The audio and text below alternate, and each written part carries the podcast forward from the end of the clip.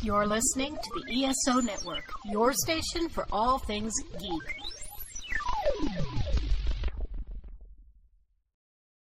I'm Drew Leiter. And I'm Cletus Jacobs. And welcome to episode 321 of the Earth Station DCU.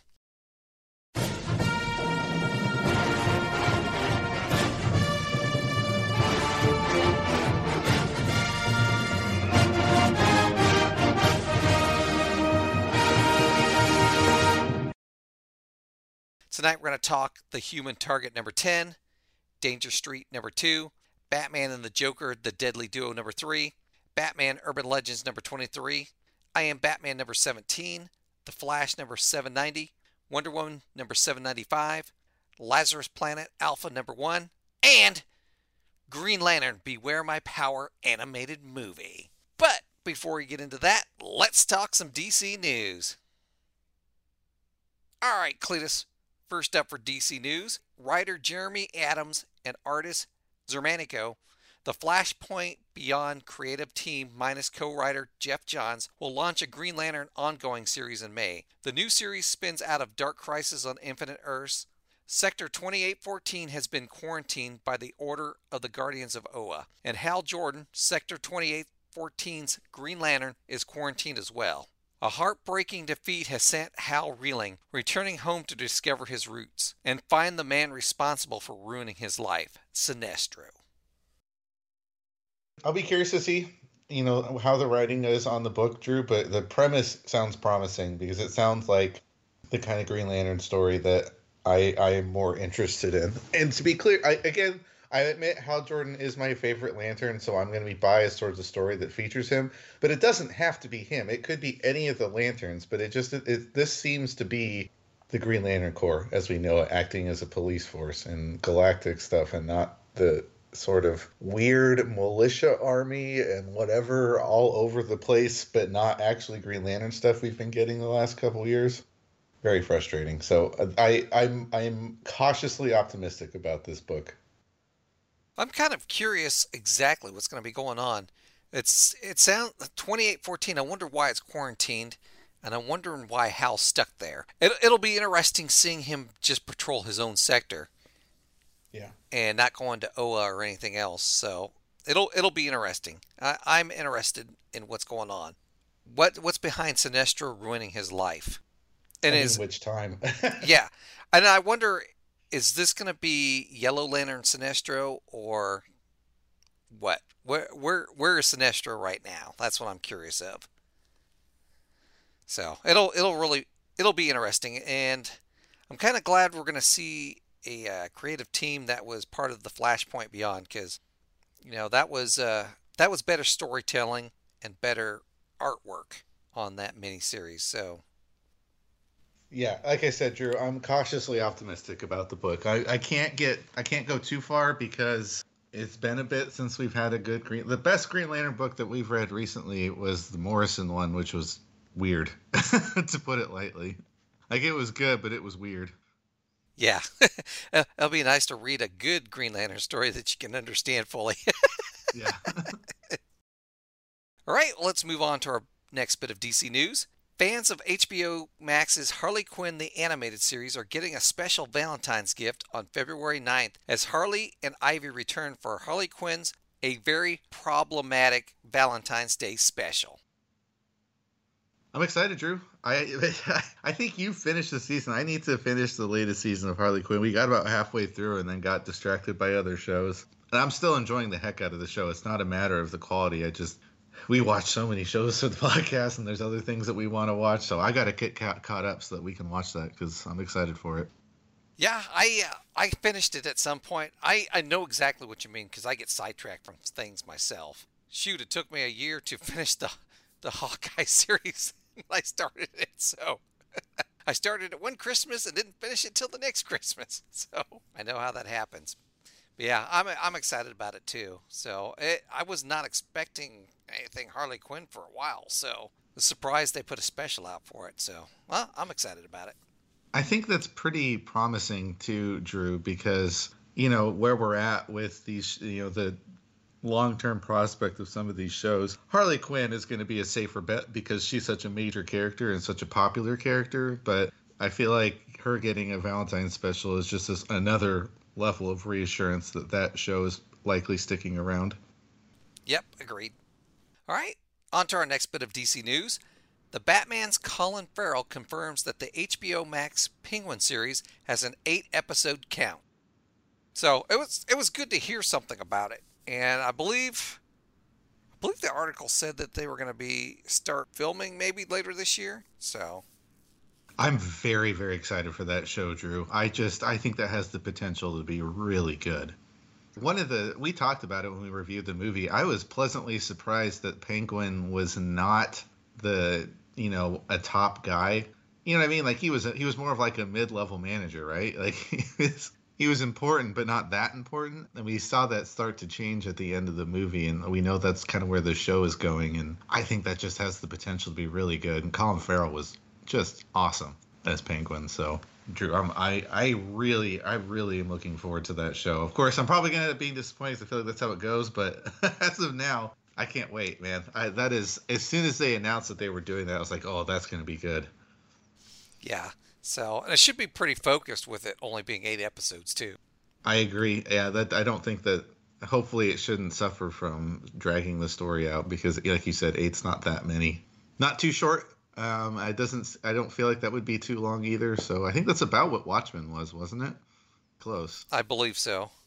God, that was such a good show. Yep. Um, if yeah, if we're if we're if Penguin ends up on the Watchmen level TV show, Drew, oh my gosh, we're in for a treat. So I anyway, I can't wait. I really I have high high hopes for that show. All right, and let's move on to our last bit of DC news. Superman and Lois cast Michael Cudlitz as Lex Luthor for season 3. According to the official character description, Lex Luthor is known to the world as the visionary billionaire behind LexCorp. But secretly, the criminal underworld knows who Lex really is a brutal psychopath who terrorizes anyone who crosses his path. When Lex debuts this season, it's been years since he dropped out of the public's eye, and he's re-emerging hell-bent on correcting a personal injustice by enacting revenge on the two people he feels have wronged him Superman and Lois. I uh, confused. I feel like this show is a very confusing background that we aren't like we like backstory that we're not fully up to speed with as the audience. I thought we knew Lex was bad within that world. Am I misremembering? I don't remember. Cletus. One of the things that the problem is one of the things that the show suffers from is that it very clearly spun out of Supergirl, but then almost immediately was like, yes, but not really. it's the same actors, but we're not really attached to Supergirl. But that's sort but then that sort of so it's sort of struggled in that regard to be clear as to what exactly has and hasn't happened for them. I it's fine, Drew. I'm fine with the general public not being aware that Lex Luthor is a villain, but it doesn't sound right with what I feel like we've been told about Lex. I know, I, again, I know we've not seen him before, but I I thought that he was pretty well established as being Superman's main nemesis, even even though we haven't seen him. I honestly can't remember, and I know this the Superman and Lois story takes place on a different Earth than the other Earth. Right, right. So that's that's been established. So that's why Diggle on this Earth was different, and some of the other things have been different. Why we haven't seen Supergirl and stuff. They weren't clear about it at first, it being on a different Earth, but it is. But that's sort of what it, what has also made it hard to differentiate what has and hasn't happened. I agree, Drew. It's very clear that this is not part of the old CW universe, and that's and that's fine. It's clearly better for the prospects of the show. I get that. But when they keep reusing actors, like bringing Diggle in after they had already kind of established that these weren't connected, it makes it hard to be like, well, wait, so wait, what what has happened? And you know what I mean? Yeah, I know. Back, exactly. The backstory is just very unclear, and I, it, if two people who are very familiar with comics are getting confused at what the status quo of the show is, I, I don't know how good that is for a show targeted towards the kind of audience that CW wants. That's true. But honestly, Cletus, I don't think it's going to matter after this season. Yeah. Well, yeah, I would agree. But it'll be interesting to see their version of Lex in this and how how different it is from other versions of Lex we've seen. All right, well, that wraps up our DC news for this week. Let's take a short break, and when we come back, we'll do our comics talk. You know what now is a great time for? A promo for Soul Forge Podcast. We talk about love, Loss, Tattoos. sex, dating, Stupid things we do for love. pop culture. mental health, We've had author interviews. Adventures. and shenanigans. What? Soul Forge Podcast. Where? We're everywhere. Soul Forge Podcast. Subscribe today. Forge your soul. It's time for a promo for the Epsilon 3 podcast. The Epsilon 3? What do we talk about? It's a Babylon 5 rewatch podcast. Babylon 5? What's that? It's the greatest 1990s sci fi show in history. How are we going to watch it? With glee and excitement. How would we rate those kind of episodes? Out of jump gates. How many jump gates? Out of five jump gates. Because it's Babylon 5. That is correct. If you go to Z'ha'dum, you will die. But you know what you won't do? You won't die listening to the Epsilon 3 podcast, right here on the ESO network. And we're back. But before we get into this week's comic books talk, we got to let you know there's going to be spoilers. We got spoilers. Spoilers. Spoilers. Spoilers. We've got spoilers. Spoilers for you. We got spoilers. Spoilers. Spoilers. Spoilers. We've got spoilers. Spoilers for you. For you.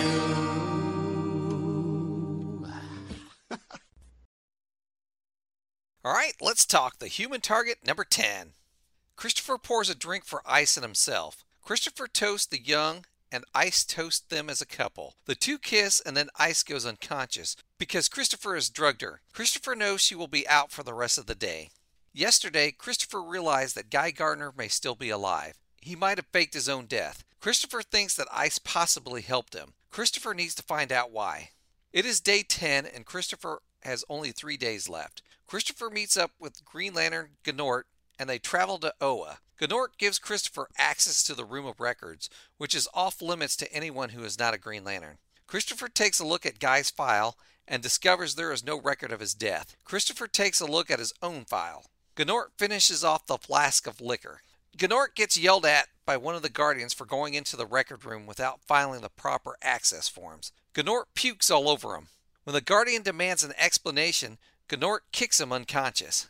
Christopher and Gnort stop at the pharmacy when they return to Earth. Christopher is refilling some sort of prescription. Christopher and Gnort find Guy at Kevin and Keith's bar, which has been closed for the last month for repairs. Guy is shooting pool and not happy to see them. Guy slaps Gnort unconscious with a hand construct. Christopher and Guy fight without the ring. When Guy brings in the ring, Christopher uses Guy's peanut allergy against him. When Christopher stopped at the pharmacy, it was to buy an EpiPen. When Christopher returns home, he tells Ice that he went to visit Guy. Guy confirmed that he faked his death and that Ice told him to hide out for a week. Guy didn't know why, but he thought Ice would go out with him again if he did what he was told. To be continued. Drew, just another great issue of this book. God, I love this series so much.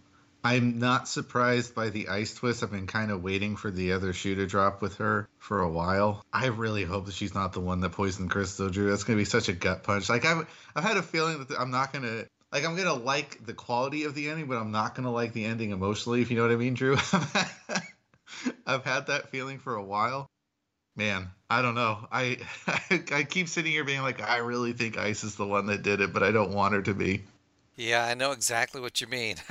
After reading this issue, I'm like, oh, she's looking more guilty, isn't she? Yeah. What surprised me, I was not expecting Gnort to be in this. I got to tell you, Cletus, when I first started reading Green Lantern, Guy and Gnort were the main Green Lanterns in the book. And Gnort is just a goofy Green Lantern character. I really liked the I love the way King wrote him where he's like just basically completely I wouldn't say useless, but very clueless to put it lightly. And has like he's so incompetent with his ring that the Guardians built him his own little portal just because they needed essentially idiot proof his transportation. it's amazing he even became a Green Lantern. I know. Back in the day, he was a comedy character, and that's how I remember he read in the comic books. Can't remember that many adventures that you know. There's nothing that really stands out to me as any stories he was in, but yeah, I do remember when I first started reading Green Lantern. Those two were the main guys in the book. I really enjoyed this issue too. Gnort puking on the Guardian that was freaking hilarious. Another great issue. Totally agree. I uh like I said, I, I just I, every time we read another one of these, I'm like, oh my god, I need the next issue right away. I am like chomping at the bit to buy the book of this, Drew. like the minute the minute that this gets collected and put in what hardcover, paperback, I don't care. I'm buying it. All right, well let's move on to our next title for this week, Danger Street number two. The three remaining dingbats, Non-Fat, Crunch, and Bananas, mourn their friend Good Looks, who was killed last issue. Lying on the ground in the cemetery, staring at the blue sky, the dingbats promise to kill whoever did this to their friend. Warlord and Blue Skin Starman check into a motel. Starman thinks they can bring the boy back from the dead using the Helmet of Fate. On a yacht, guests are excited to meet the Commodore. A manhunter swims underneath and places a bomb on the underside of the yacht. After the yacht explodes, the manhunter contacts the Grand Master and informs him that the hunt has commenced. Jack Ryder reports that 37 Americans died in the yacht explosion. Sources are reporting that this could possibly be related to the group of terrorists known as the Outsiders. A group of teenage billionaires known as the Green Team are playing poker while a masked man waits in the other room, with his arms folded across his chest as if waiting for his next mission. On a desk in a glass case, we see an arm that looks like it belonged to Metamorpho. The creeper has a guy strung up by the name of Nat the Nat and is torturing him for information about the outsiders. Since Nat doesn't know anything about the outsiders, the creeper expects him to find out. Izaya, the High Father and the ruler of New Genesis, comes to Apokolips to inform Darkseid that Atlas the Great is gone and the sky is falling. Darkseid stands up from his throne, walks up to Izaya, and hugs him. The Commodore calls Jack Ryder to praise him on his coverage of the Outsiders and their involvement of the bombing of the Texas oil field. While the Commodore is talking to Jack, the masked man who works for the Green Team shoots Nat the Nat, who is tied to a chair. The lady cop from last issue has identified the car involved in Good Look's death to be a 76 convertible Chevy. It's a unique car. The lady cop has been interviewing dozens of gas station and convenience store employees from around the area trying to find someone who might have seen the vehicle. The lady cop finally catches a break at Kneider Gasoline and Store where an employee remembers seeing the car. The two passengers were a guy with a snow white beard and a guy with blue skin. To be continued. So, Cletus, after reading this issue, are you convinced that the Dingbats and the Green Team are different kids now? Yes, I am. I really was not convinced after the first issue, though. I have to admit. But you, Drew, you had talked me out of it by the after we had talked on the podcast because like because I didn't I knew nothing about them, so I didn't even know either of them were pre-existing characters. I didn't so. know anything about them either with before I did research on the internet for last episode, the last episode we talked about this. So that's how I found out about it. But I'm glad this issue cleared that up. Yes, I agree. It's still a little confusing because there's so many moving parts. It's definitely a story that you're waiting for those pieces to slowly come together into the same story. And so, like, I feel like I have a slightly better picture of what's going on, but I feel like we're still very nebulous as to what, you know, the crux of the story is. What's interesting is, like, Darkseid pops up and he's not the bad. He doesn't even do something bad. Drew, he hugs his his brother. I think High Father's his brother, right? My knowledge of the New Gods is limited, and uh, I actually actually learned stuff reading this issue that I didn't know before. So I, I found the Darkseid stuff fascinating. So I, am hoping we get more of that. But um, yeah, there was a lot of moving parts in this in this issue, and um, I I thought I did a pretty good job of summing things up in the different sections to make it easier for the listeners to understand what's going on. I, I think it's a little more confusing reading the reading through the comic. I mean, it's not it's not difficult to understand. There's just a lot going on, and when I when I did my note summary, it really helped me understand the story more. So I'm enjoying this comic, Drew, but it's one that a little bit like the Batman Catwoman one. I feel like I need more issues for the story to become more clear and for the picture to kind of form. Yeah, I agree with you there because honestly, we don't know exactly what's going on. And to me, it feels like the green team is kind of the villains behind this. At least that's what it feels like agree. to me. Yes, no, I, I'm right, I'm right there with you. I feel like th- I thought this issue, the best thing. I mean, I liked a lot of the individual stuff, Drew. Like the character work is really good. I just, it's just a still unclear. What are we? You know, what's going on? I think we we have an understanding of how these characters are tying in, and you know, ultimately how they might come together. And I thought that the best thing that this issue did was it thought it made it fairly clear that the green team is is the villains, at least right now. Right. All right, well, let's move on to our next title for this week Batman and the Joker, the Deadly Duo number three. Dick Grayson wakes up to an alarm going off in the Batcave. The tooth that was embedded in Batman's shoulder last issue seems to have disappeared. The old Wayne Recycling Building. Batman has agreed to take the Joker's place because lives are at stake. There is a mother and father captured, and the Joker was supposed to choose which one would live and which one would die. Make the correct choice, both live. Make the wrong choice, both die. The Joker was warned if he didn't show up, both parents would be killed along with their son Thomas. After looking over the evidence, Batman decides the answer to the riddle is that both parents deserve to die. The father, William Gray, is not only abusive, but has a litany of federal charges, including fraud and racketeering. Lisa Gray is not much better, with charges of drug trafficking and possession. The son Thomas would be better off with his aunt. The mysterious villain tells Batman that the deal was for the Joker only. Both William and Lisa were doomed the minute the Joker didn't show. However, Thomas's life will be spared. Batman tries to break through the glass, but, but it doesn't work. Both parents die. Back at the Batcave, Batman returns to find that Dick and Alfred are dealing with a bat that ate the tooth that had been embedded in Batman's shoulder last issue. The tooth turned the bat into some kind of Joker bat. Even though the bat ate the tooth, the tooth seems to be eating the bat. After some research, Batman decides he needs to look into Symtech Industries. Bruce Wayne meets with Donald Sims at the cemetery and begins asking him about Symtech's stem cell research that Donald shut down because it was a dead end. Donald's only concern seems to be revenge against the Joker, Batman, and the police for the death of his daughter. Batman receives a text from the mysterious villain stating that the Joker has a train to catch. Make sure he is not late. Batman and the Joker leave in the Batplane. Donald Sims learns that someone hacked into Symtech's database and stole information about the stem cell research. Donald Sims looks into the mirror and states that Bruce Wayne has just been added to his list. To be continued. Now, I'm continuing to enjoy this series, Cletus. I had a problem with this mysterious villain wanting Joker to decide if the mother or father should die because honestly, I didn't get it. I don't know why the Joker would care, first of all.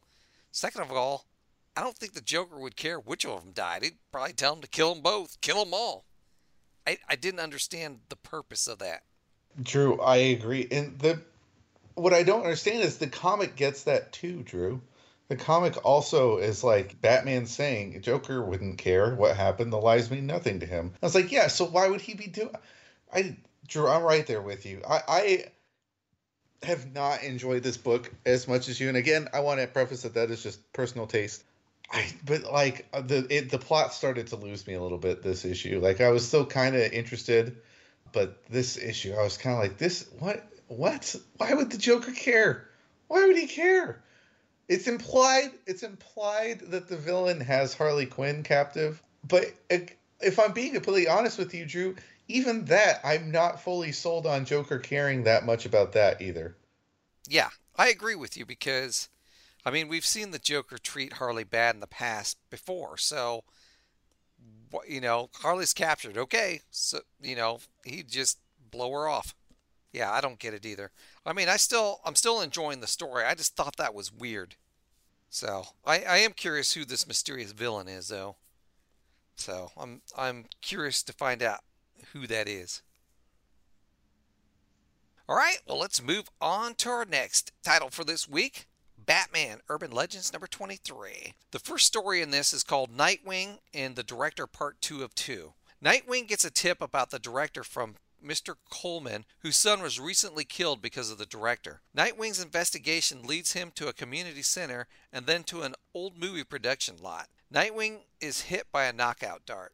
Nightwing wakes up with a bunch of other actors from the community center. Their hands are tied behind their backs. Their goal is to make it out of the labyrinth alive before the cannibal Flamingo kills them. Nightwing takes on Flamingo, and Batgirl shows up to help. The Flamingo is brought down, and the director's identity is revealed. Nightwing does not think she is working alone, though, and the reader learns that Nightwing is correct. End scene. Our next story is Batman and Robin in hot pursuit. Robin Dick Grayson is driving the Batmobile with Batman in the passenger seat trying to get away from Firefly. Batman states you were reckless, disobeyed orders, and the Batmobile is scrapped. As a soldier, you failed. As a partner, as family, Batman couldn't be happier. It's just going to be a long time before Robin drives the car again. The third story we had was Arkham Academy Part 3 of 3. Lil Kitten dies at the hands of Killer Croc for making fun of him. Killer Croc promises the same thing to the rest of them. Scorn suit Scorn suit activates. So does Enigmas and the rest of the kids. They fight back against Killer Croc and win. Scorn learns this is really a school to learn how to become a supervillain, a school run by the Court of Owls.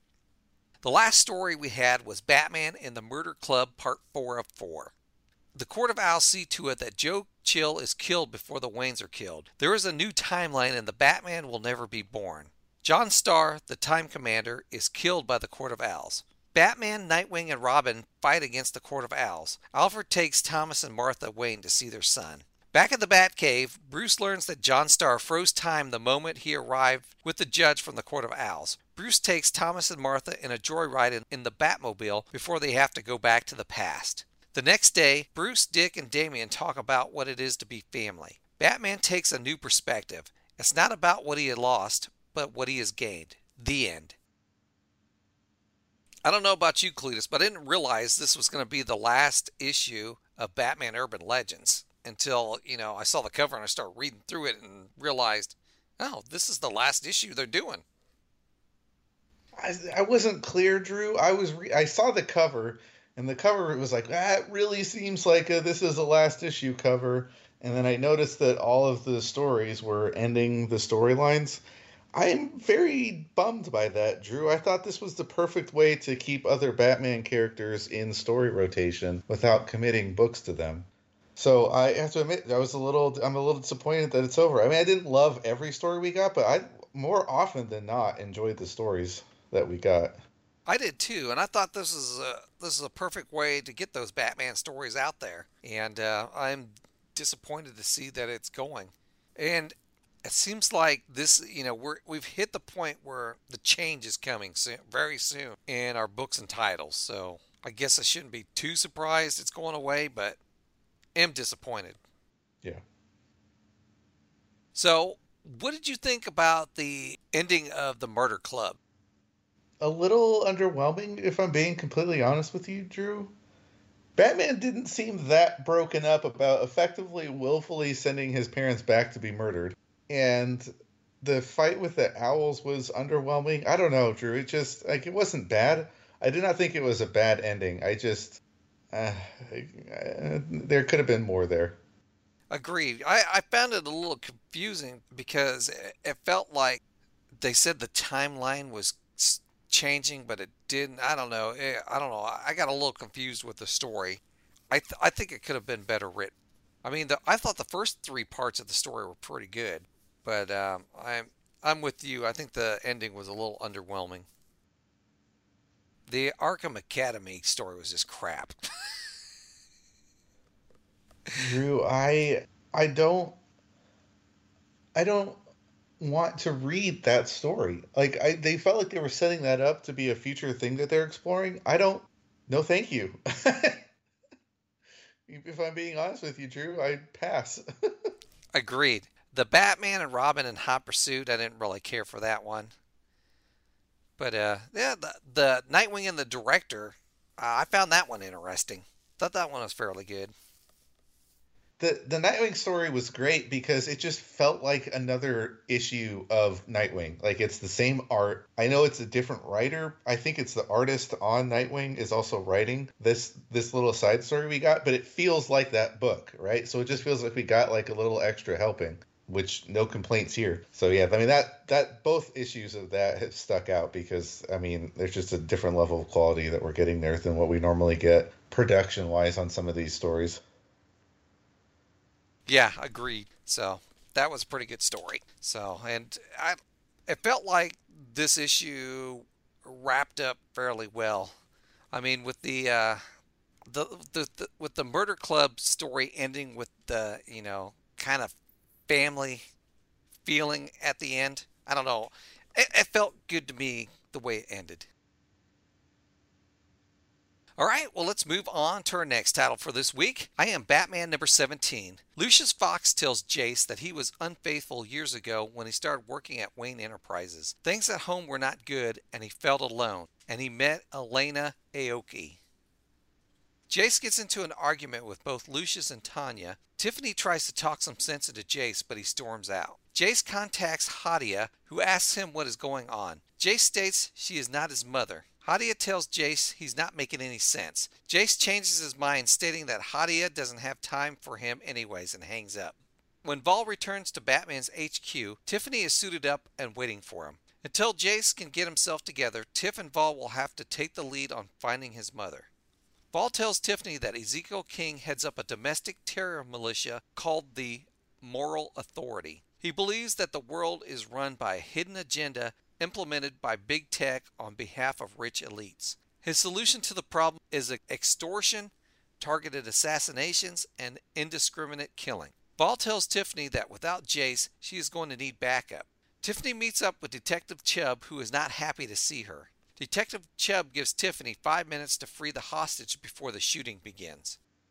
Hadia calls Vol, telling him that she knows everything and wants to know where Jace is. Tiffany takes on the guards on the roof and is about to sneak in when Batman shows up. Tiffany calls Detective Chubb and tells her that there are only four of them. Give them five more minutes and they are theirs. Batman and Tiff storm the castle. Ezekiel King has more than four guys. He reveals an army. Batman and Tiff try to take them on, but they get captured. Detective Chubb and her men try to storm the place, but are also outgunned. Right when Ezekiel King is about to shoot Batman in the head, the place fills with smoke. Nobody has arrived. Drew, I we've talked about this before. I am I'm just confused at what the continued character assassination of Lucius Fox is for. Why why? Why does it, like it feels like every time we get some big reveal it just makes Lucius worse. And I don't I mean, it works, I guess, for the story, Drew. I just don't understand because, again, comics aren't. This story isn't finite, right? I'm sure at some point this writer will leave the book, but presumably, you know, this new Batman's going to stick around. That's the hope, right? The hope is that this character sticks and that that's a character that keeps going. You know what I mean? It's like this story's going to keep going. These things that we're doing to Lucius Fox's character might work for the story that he's telling, but ideally, Drew, the nature of superhero comics is that he's not going to be the only one telling the story. I, I know it's a fictional character, Drew, and you could do whatever you want with them, but it's just confusing to me that what has been a classically a Batman ally, who's really only ever been a positive influence, at least in the stuff that I've read. I've never read anything that's portrayed him poorly. I mean, it's just been repeatedly like, oh no, actually, Lucius Fox is kind of the a scumbag. I don't know. It feels like this writer doesn't like him for some reason. But Drew, but you understand like how much that undercuts a lot of other Batman stories where Lucius serves as the voice of reason. Yes, I I understand that. But you've also mentioned in the past that you notice this writer doesn't seem to like the regular Batman. That's true. I I will give you that, but like it doesn't it, like the the Lucius that was getting is getting portrayed here. I can't even see him ever being a voice of like he seems to only exclusively do very self-serving, terrible things. I don't get it. I, I know that that- might seem like a nitpick, but like I don't I don't understand, Drew. Like this this story isn't self-contained. It is attached to the rest of the DC world, and it will continue after this writer's done. And I just I it's the same thing that bothers me, and I've said this before with a lot of Williamson stuff, where he makes these big bombastic choices with the intent of them being legacy choices. I'm like, but that's a terrible choice. And now every writer that comes after you is going to have to either just pretend you didn't write it or contend with the fact that you wrote this garbage. I don't know if it's going to stick, Cletus. That remains to be seen. There's been other characters in the past where writers have wrote stuff and it's disappeared in DC history. You know what I mean? Unless you go back and look, you'd be like, "Oh, I never realized that ha- actually happened." I oh I agree, Drew. I I'm not saying it's a lock that Jace is going to stick, but DC seems pretty intent to try to make him stick, right? Uh, so let's.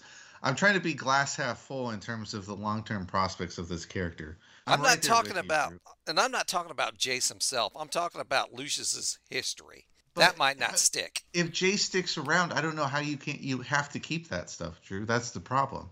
Like that. This is the thing. It's one thing to portray Lucius as a little bit of a jerk. It's another thing now to have Jace have a different mom. Like you can't. uh, It's the same thing, Drew, with Dick Grayson now having a sister. He just has a sister now. Yeah, that's true. You know what I mean? Like you can you can ignore it, you can write it out, like, like just not acknowledge the fact that Dick has a sister. But for the rest of DC history, Dick's probably going to have a sister. Whether they choose to use her or not, well, that will probably depend. But that's there, and writers are probably going to touch on it. It's the same thing. Again, maybe Jace doesn't stick around long term, but again, DC clearly wants him to, and I would want him to. I think he's a good character. He's got a different mom. You can't. Like, I just don't know how you can go back on that. Yeah, that's true. That's true. It would be hard to go back on that. We got the introduction of Tiff in her costume. I guess she's sticking with that goofy looking costume. I don't know if that's going to change at some point. I, I got the feeling she's not going to adopt the Robin mantle. I would be shocked if she was called Robin.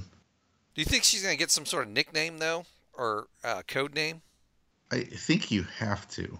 I don't know that you can get away with not doing. I mean, they gave their silly version of the question a different name. I don't know how she can't get some. Again, I don't think it'll be Robin. I don't think, um, but it, it's definitely going to be someone.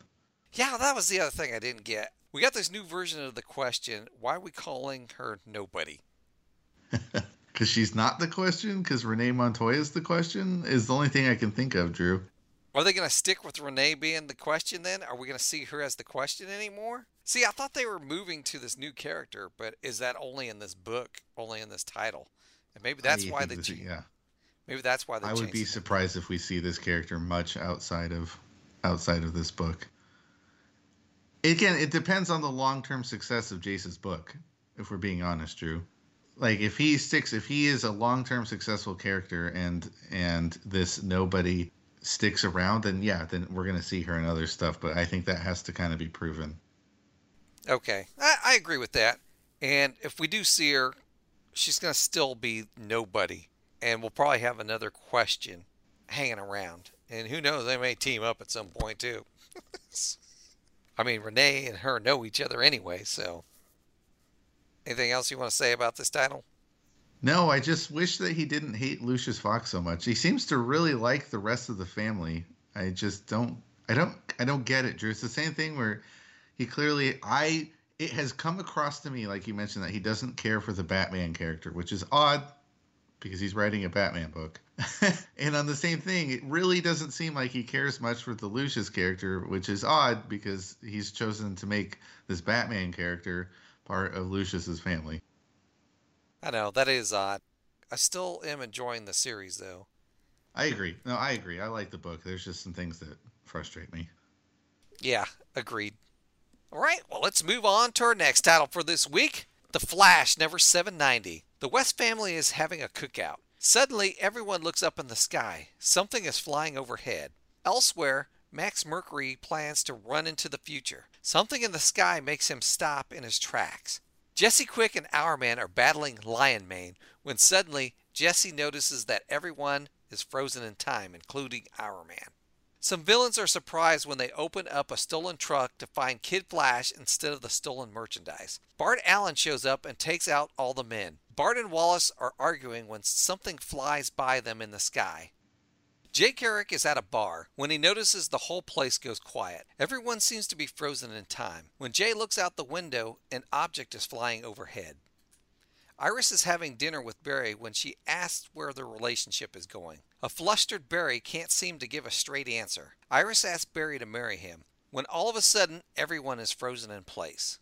Suddenly there is a giant boom and the glass shatters at the restaurant. Barry grabs Iris but is knocked over by a shock wave. When Barry digs Iris out of the debris, she is unconscious, possibly dead. Barry shouts, No. To be continued.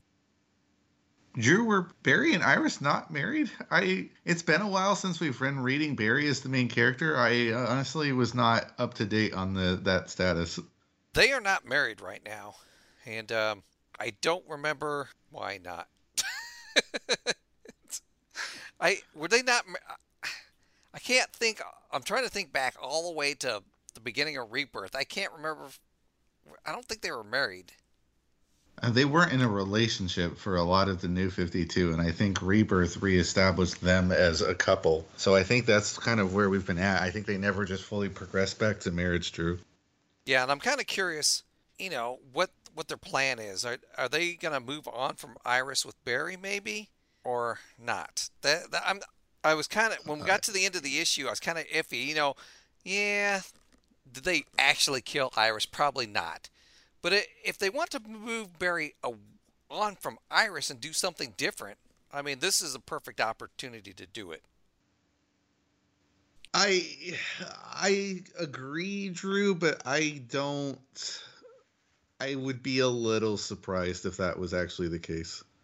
I don't know. I, I just I don't see it. I don't. I would be very surprised if they like killed Iris, actually killed Iris, and actually had Barry move on. I'd be uh rather surprised because I know they moved away from it in the new 52 and they did that for a lot of characters, but they've gotten away from that and there are multiple generations of people that have been accustomed to say the least to Barry and Iris being a thing.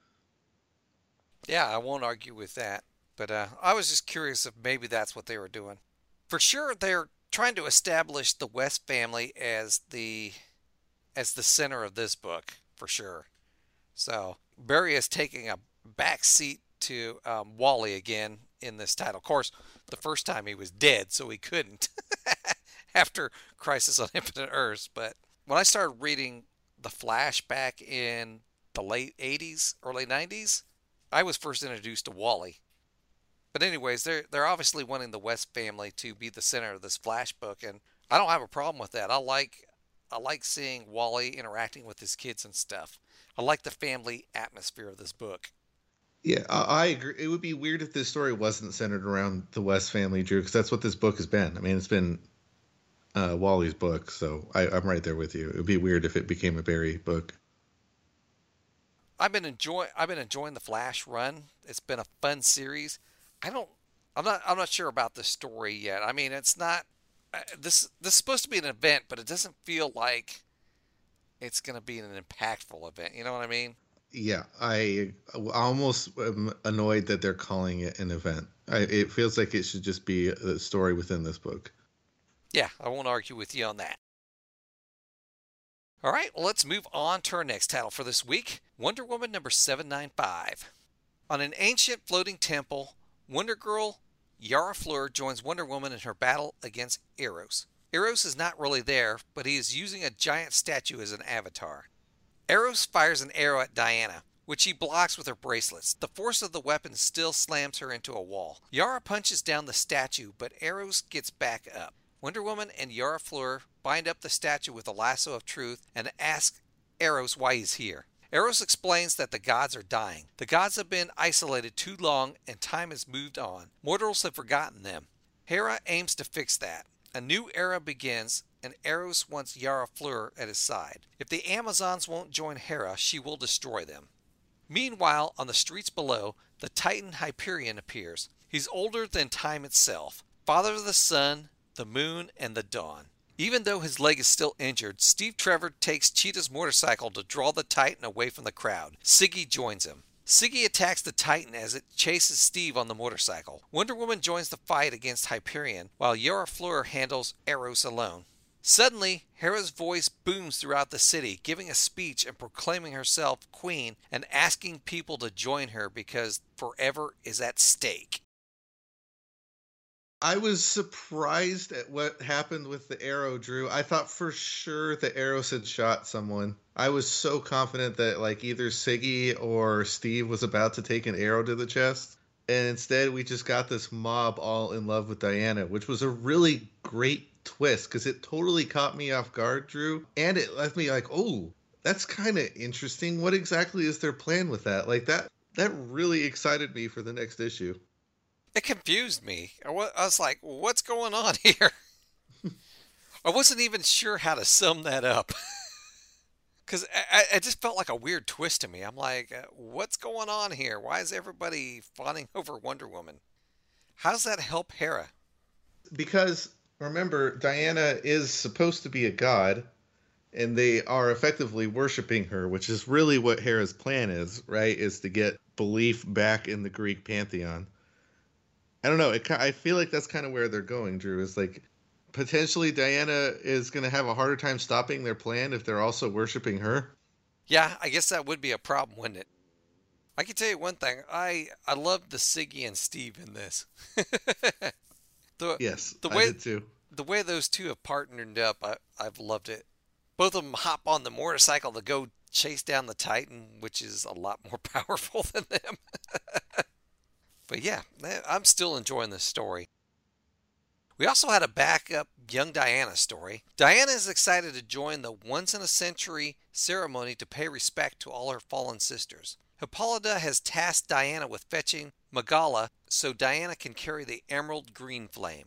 When Diana finds Magala, she is unconscious and the emerald green flame has been stolen. Diana chases after the perpetrator and discovers herself in Hades. The thief is none other than Hades' wife, Persephone. I was a little surprised by the Persephone reveal there, Drew. I'm curious what is going to be the next story, but it was weird. It said to be, I thought it said to be concluded next, like this storyline's wrapping up next issue. Again, I'm assuming the young Diana will continue, but this little arc is going to wrap up in in just a second story, which they're so short. I am questioning what story can even be told in that short a time. Yes, and uh, the month before it said to be continued. This didn't feel like a continuation of the story before. This felt new to me and much more interesting than what we've been reading. Yeah, I think yeah, I, I took it to be continued as in young Diana is continuing, but that we're getting a different young Diana story. It feels to me, Drew, like this as as long as the writer and artist for the young Diana part are on board, that this is just permanently the backup story for Wonder Woman, which I'm fine with when they're doing something interesting with it. But sometimes they've just been kind of boring, to put it politely. All right, well, let's move on to the last title for this week Lazarus Planet Alpha number one. Robin Damian Wayne is flying a plane that is carrying Batman, Talia al Ghul, and Black Alice away from Lazarus Island. Batman is badly wounded, and Black Alice is traumatized from her imprisonment by the devil Nezha. Supergirl sends out a planetary alert calling for anyone not already engaged to report to the Hall of Justice immediately. Supercharged weather conditions created by a mysterious magical rain are blanketing the Earth, creating life threatening damage with typhoons, tornadoes, and level 5 thunderstorms. The rain's magical energies seem to be overloading technology and causing mechanical objects and conveniences to stop functioning. The plane that Damian is flying stops working and crash lands into the Hall of Justice. It is stopped from causing further damage by Supergirl and Power Girl. Gathered at the Hall of Justice are Supergirl, Power Girl, Cyborg, Blue Beetle Jaime Reyes, Blue Devil, Monkey Prince, Cyborg, Lady Shazam, Zatanna, Batman, Talia al Ghul, and Robin Damian Wayne. Robin takes charge, informing the others that they are at war with an ancient evil that goes by the name King Firebull. Robin divides the others into two teams. Team 1 consists of Lady Shazam, Zatanna, Power Girl, Cyborg, and Blue Beetle. Their goal is to gain access to the Tower of Fate and bring back all the magical objects that Nezha drained of magic. Black Alice is going to fix them. Team 2 consists of Batman, Talia, Blue Devil, and Supergirl. Their goal is to find Nezha before King Firebull does and turns and turn him into an ally. Damian and Monkey Prince are going to stay behind at the Hall of Justice to help coordinate and manage any late arriving heroes. When Team 1 attempts to break into the Tower of Fate, they are greeted by one of King Firebull's lackeys, Silver Horn King. Zatanna seems to be familiar with him and tells Power Girl that he is bad news. The Himalayas. Team 2 has tracked down the Devil Nezha to Ra's al Ghul's old lair where Batman suspects that Nezha is trying to, trying to repower himself with Lazarus resin. Team 2 is greeted by King Firebull's other lackey, Golden Horn King, who has also come to retrieve Nezha. Back at the Tower of Fate, Team 1 is battling against Silverhorn King and his magical wolves. Lady Shazam uses her lightning to attack the tower directly, and they discover all the magical users inside Phantom Stranger, John Constantine, and many others. Batman and Talia enter Ra's lair to find Poison Ivy and Swamp Thing already battling against Nezha. They join the fight along with Supergirl and Blue Devil, defeating Nezha. Suddenly, something takes possession of Batman. Back at the Hall of Justice, King Firebull appears and confronts Robin Damian Wayne. The war rages across the planet in DC Universe Lazarus Planet. Witness Damian's last stand in Lazarus Planet Omega. We also had a backup story in this. The Hall of Justice. Monkey Prince learns from Pigsy the history of Monkey King and Nezha and how they were frenemies. King Monkey recruits Nezha to help him battle against King Bull Demon. As the King Bull demon battles the two, Nezha's heavenly sash is ripped off him and his true form is revealed. Monkey King gets the sash back and Nezha puts it back on, transforming him back into a virtuous lad. Centuries later, when King Bull Demon is killed, Nezha adopts his son Red Boy. Red Boy eventually becomes King Fire Bull, the enemy our heroes fight in the main story. Monkey Prince learns that the Pigsy he is talking to is a clone. The real Pigsy is in the clutches of Nezha. The clone tells Monkey Prince not to rescue Pigsy because the heroes need him. To be continued in Monkey Prince number 10. Drew, the backup stuff with Monkey, the Monkey King, woof, woof. Too much. I agree with you. I was uh I was dreading reading it. It's just like what I just don't. It's just too much. And I understand it was trying to get that feel of that mythology, and so I was just like, I just don't really care. What's interesting is it seemed like Nezha is potentially redeemable if you slap that sash on him. So uh, that felt like a peek into something we're probably going to end up seeing with this story. I, Drew, I just, I am curious to see where this main Lazarus Planet story goes overall. This doesn't feel like what I'm accustomed to getting from Mark Waid. And I'm just a little bit surprised that he's the one writing it, if I'm being honest. yeah, I'm not going to disagree with you on that. Unfortunately, the, the main storyline is going to cross into the Monkey Prince title. So we are going to be reading a few issues of it. Not only does it cross into Monkey Prince, it crosses into Wonder Woman. So I'm wondering if the current Wonder Woman story is going to wrap up or if it's this event is just going to interrupt that story. I assume it's just going to interrupt it. I think this is going to interrupt everything, which is one of the reasons why I hate that both Marvel and DC just keep cycling through these line wide events because it just takes a wrecking ball to what everybody else is trying to work on. Very frustrating. Yes, and I, I honestly don't see where this is going yet. you know what I mean? How's this affecting DC Universe on a whole? What is it going to change? Is it supposed to like, permanently change something, or is this just temporary and then we're going back to same old, same old? I'm sure there'll be some sort of change. I don't know, man. I, I just I'm I'm I'm frustrated that we're doing this right away, Drew. We haven't even gotten to catch our breath from Dark Crisis, and we're already doing this. And I know other books are still sort of off doing their own thing, and I hope that that continues because I just don't care. I'm so exhausted with these events, and I know a lot of people feel the same way. I just, come on, man. And I'm just, again, I'm just, I'm very, very surprised that The stories that some of my favorite Mark Waid stories, Drew, I feel like are critiques of some of the things that this story is doing, and it's just, it's, it's an odd turn of events, I guess. Yeah, I can't disagree with you. All right, well, that wraps up our comic books talk for this week. Let's take a short break, and when we come back, we'll talk Green Lantern Beware My Power.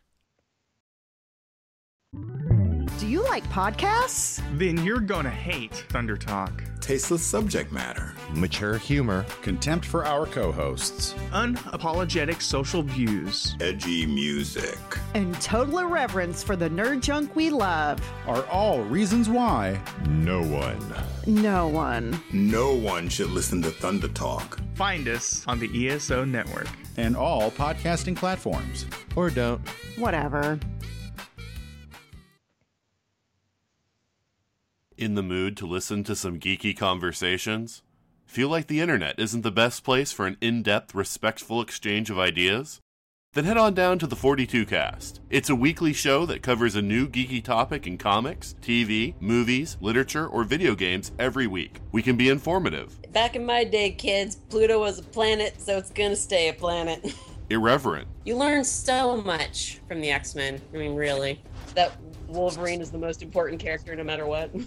strange. It's like, you know, Grodd if he went into theology or something. Right? Or controversial. I believe, and I will swear to my dying day, that the Marvel Cinematic Universe began with Howard the Duck. Find us on Stitcher Radio, iTunes, 42cast.com, or ESOpodcast.com. It's the 42cast, your ultimate answer to fandom, geekiness, and everything. And we're back. Let's talk Green Lantern Beware My Power.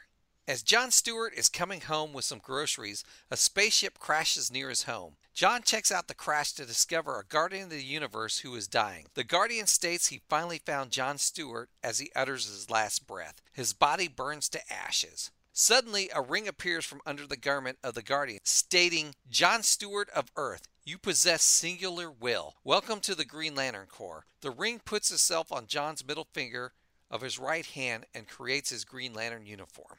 The ring takes John Stewart to the Justice League Watchtower, where he meets Green Arrow, Vixen, and the Martian Manhunter, who thinks he's an intruder. The ring states its previous owner was Hal Jordan. John takes Green Arrow back to the ship, which has repaired itself. Green Arrow wants to go to Oa to find out what happened to Hal Jordan. John wants to go to Oa to learn how to take the ring off. When John and Green Arrow arrive on Oa, there are many fallen lanterns. When John finally gets the ring off, he is attacked by a female Thanagarian named Shiera Hall. Shiera explains how the peace was broken between Rann and Thanagar with a Zeta beam device that has attacked their world. Hal Jordan died trying to save Thanagar. John, Green Arrow, and Shiera head to a Rannian outpost to learn the truth. When the trio reach the Rannian outpost, everyone is dead. Another Zeta beam is initiated, and a man with a rocket pack appears and attacks Shiera. John Stewart prevents Shiera from killing the man who turns out to be Adam Strange.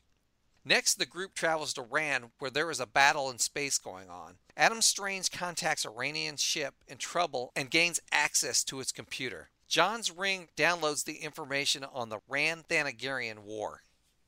The group learns that when the Zeta beam transported Thanagar to Rann's atmosphere, it caused catastrophic climate disasters. The planet survived and that's what started the war. Now Sardath has re engineered the Zeta Beam into a weapon of total destruction Planet Destroyer.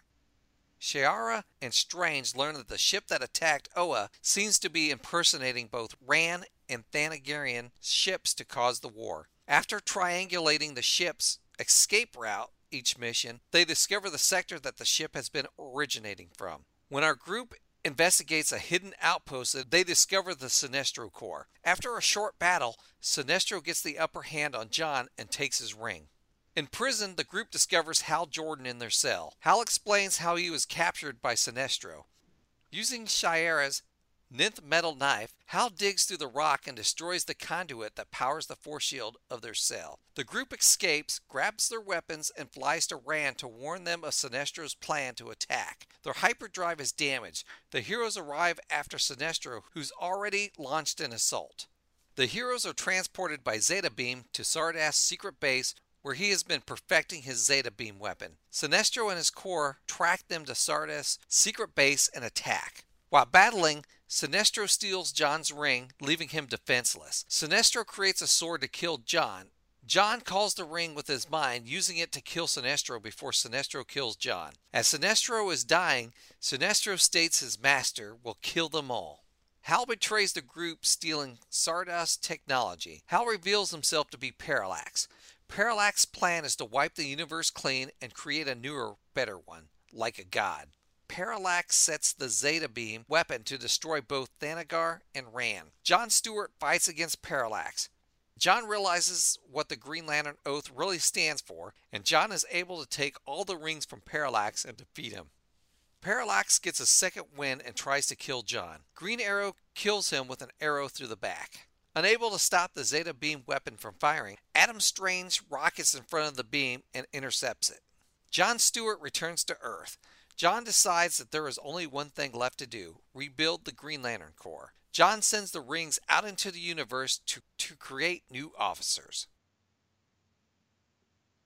Drew, I ha- I uh I have mixed feelings about this one. As I was watching the film, I was a little confused early on when John didn't seem to know who the Justice League was and didn't seem to know what a Green Lantern was, but then did know what a Green Lantern was. And then he fights the Justice League, and they don't recognize the Green Lantern ring being used, but they do recognize when they see the logo on his chest. And then Sinestro is is acknowledged, acknowledged to have trained Hal Jordan and to have been a former Green Lantern, and yet he repeatedly seems to be unaware that you can call a ring back to your hand in fact, is unaware, sees it happen right in front of him, gets the ring back, tosses it away, and then is shocked when the ring gets called back through him. there was just so many moments, Drew, where it was like the writing couldn't decide what was fact and what was and what was just convenient for the scene.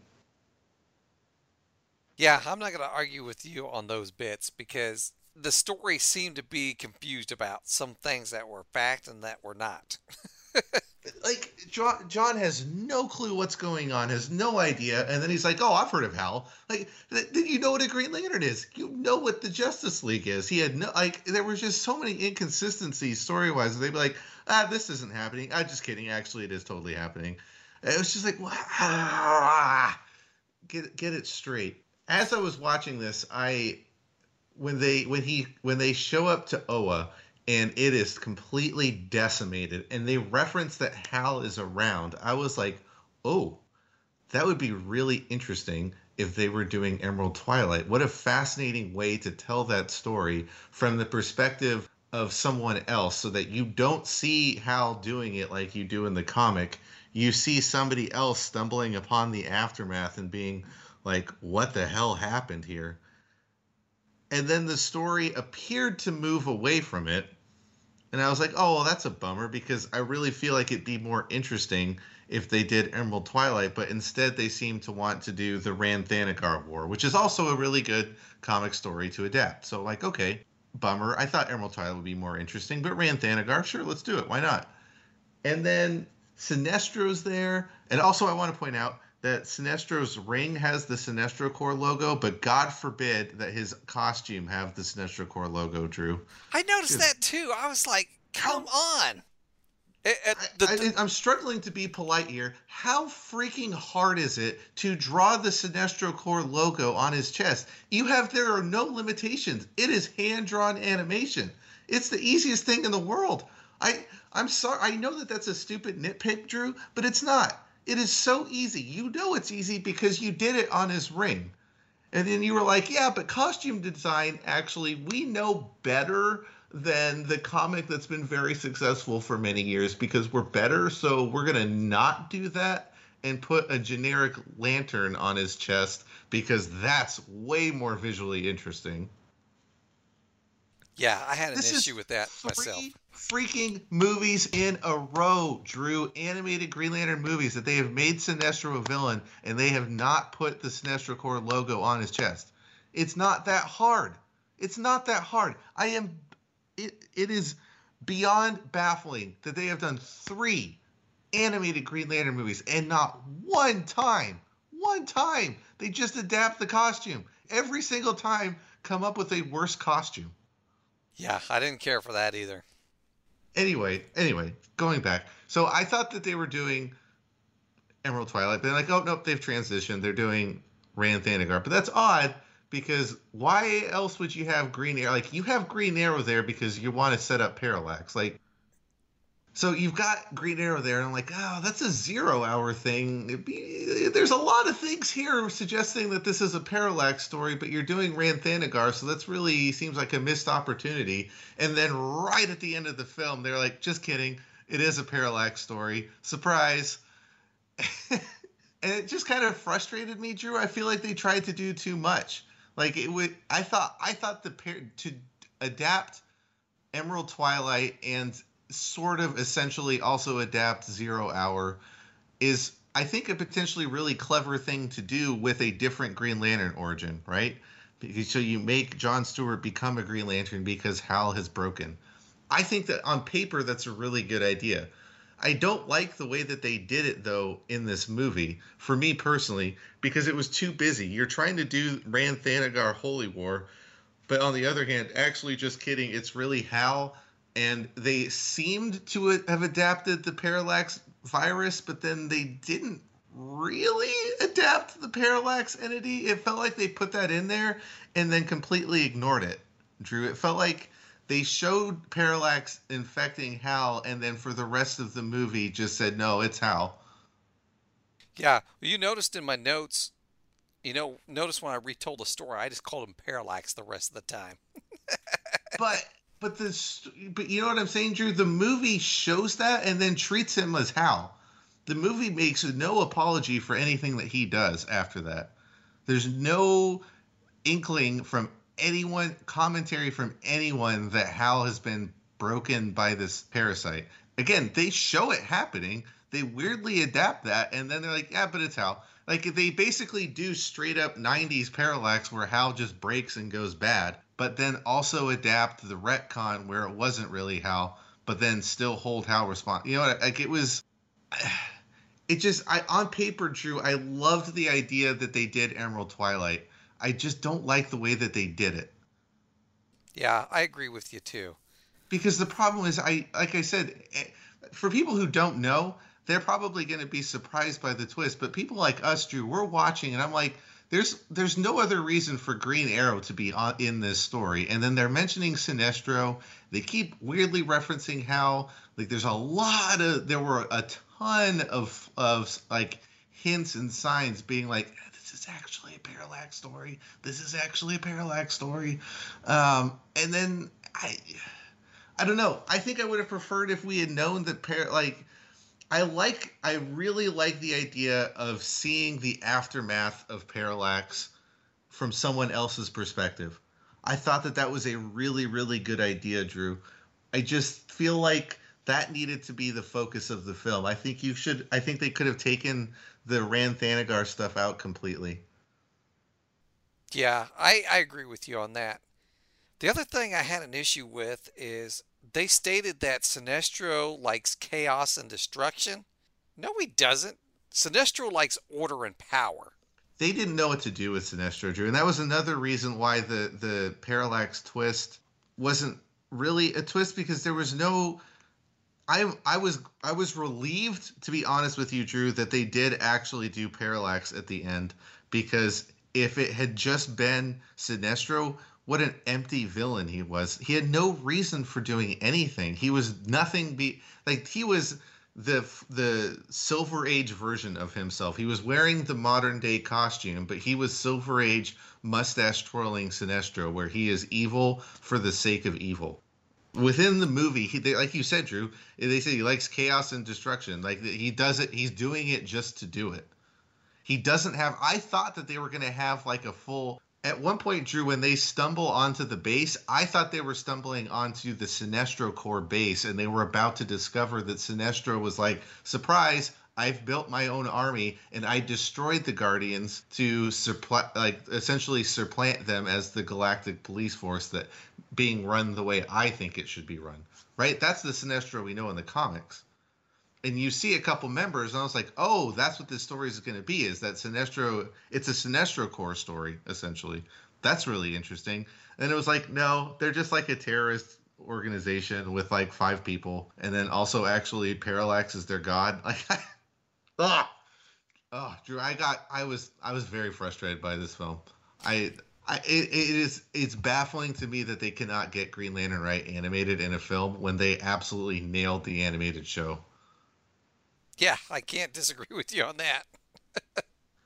What's a shame too, Drew, is I don't know how you do this again. I really, on paper, love the idea of John becoming a Green Lantern in the aftermath. Again, we're kind of replacing Kyle and making it John and having John discover the aftermath of Parallax. I love that idea, Drew. I absolutely love that idea for a story. I, I don't know how you do that again, though. I feel like they essentially tried and wasted their shot. To me, after I finished watching it and we saw the ending where John sends out the ring, it felt like they were planning to do a sequel of it where John restarts restarts the core. And you know they were planning it felt like they were planning on doing another movie with john leading the green lanterns. And you know what's going on with dc i don't think there's going to be another movie after this. I don't know. Uh, there's no way there is. Also the movie's frankly not good enough to justify that so there's that also some of the voice acting was good drew i this is this might just be personal taste. I thought that the guy voicing John Stewart was noticeably the worst voice actor, noticeably, and that is a hindrance to put it politely on an animated film when your main character is dragging it down like that. I didn't notice, but I was more focused on writing my notes. some of it was clunky lines. There were a lot of clunky written lines, and and you can only do so much as a voice actor with that. But I just, my girlfriend had or uh, had the same opinion as I did, Drew, and she was like, "Oh, he's really bad." I was like, "If she's noticing this." Because you know I tend to notice that sort of stuff, and if it's not just me, I really put quite a bit of weight into that. All right, well that wraps up our episode for this week. Do you have a shout out, Cletus? Yeah, so I have to shout out about Emerald Twilight. I mean, they clearly are pulling from that. We even get the classic Hal pulling up his hands with all of the rings on his fingers. It's the comic that got me into comics, it, which is funny because it really is not, I think, the most friendly to new readers in terms of what's going on but I don't know. It was at my local library when I was a kid. I've, I know I've mentioned this on the podcast before, but I was like, "Ooh, this looks interesting." I read it. I really liked it, and I was like, "I feel like I missed something." you did because I was collecting comics when that came out. I have those issues, so I have the issue with Hal Jordan with all those rings on his fingers. So, yeah, it was a great story when it came out, and I, of course, I started reading the uh, the issues where Kyle becomes the new Green Lantern and the restart of all that. So it was a great time to be reading Green Lantern. All right, and for my shout out, I'm going to shout out about.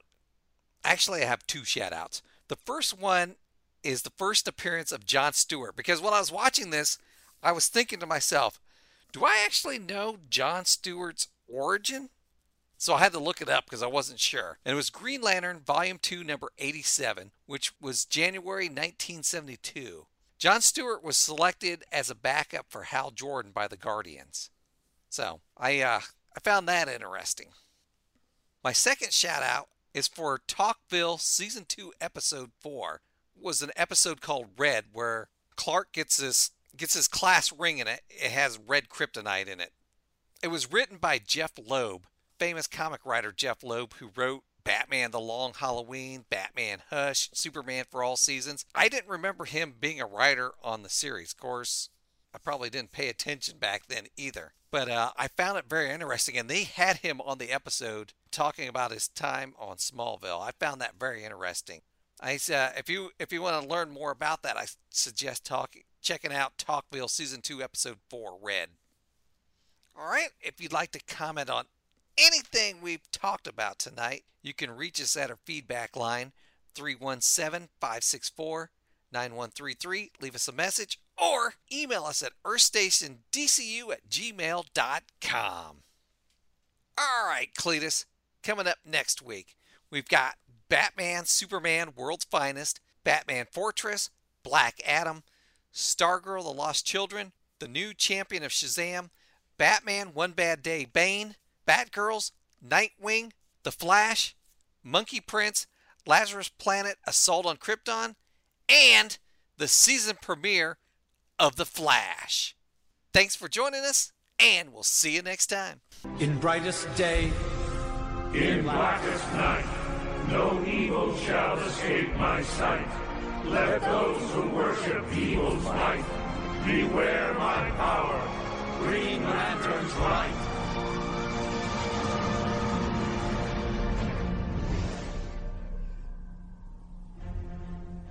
I'm off. Where are you going?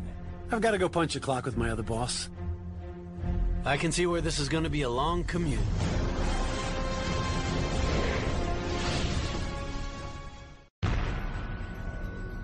This has been a broadcast of the ESO Network.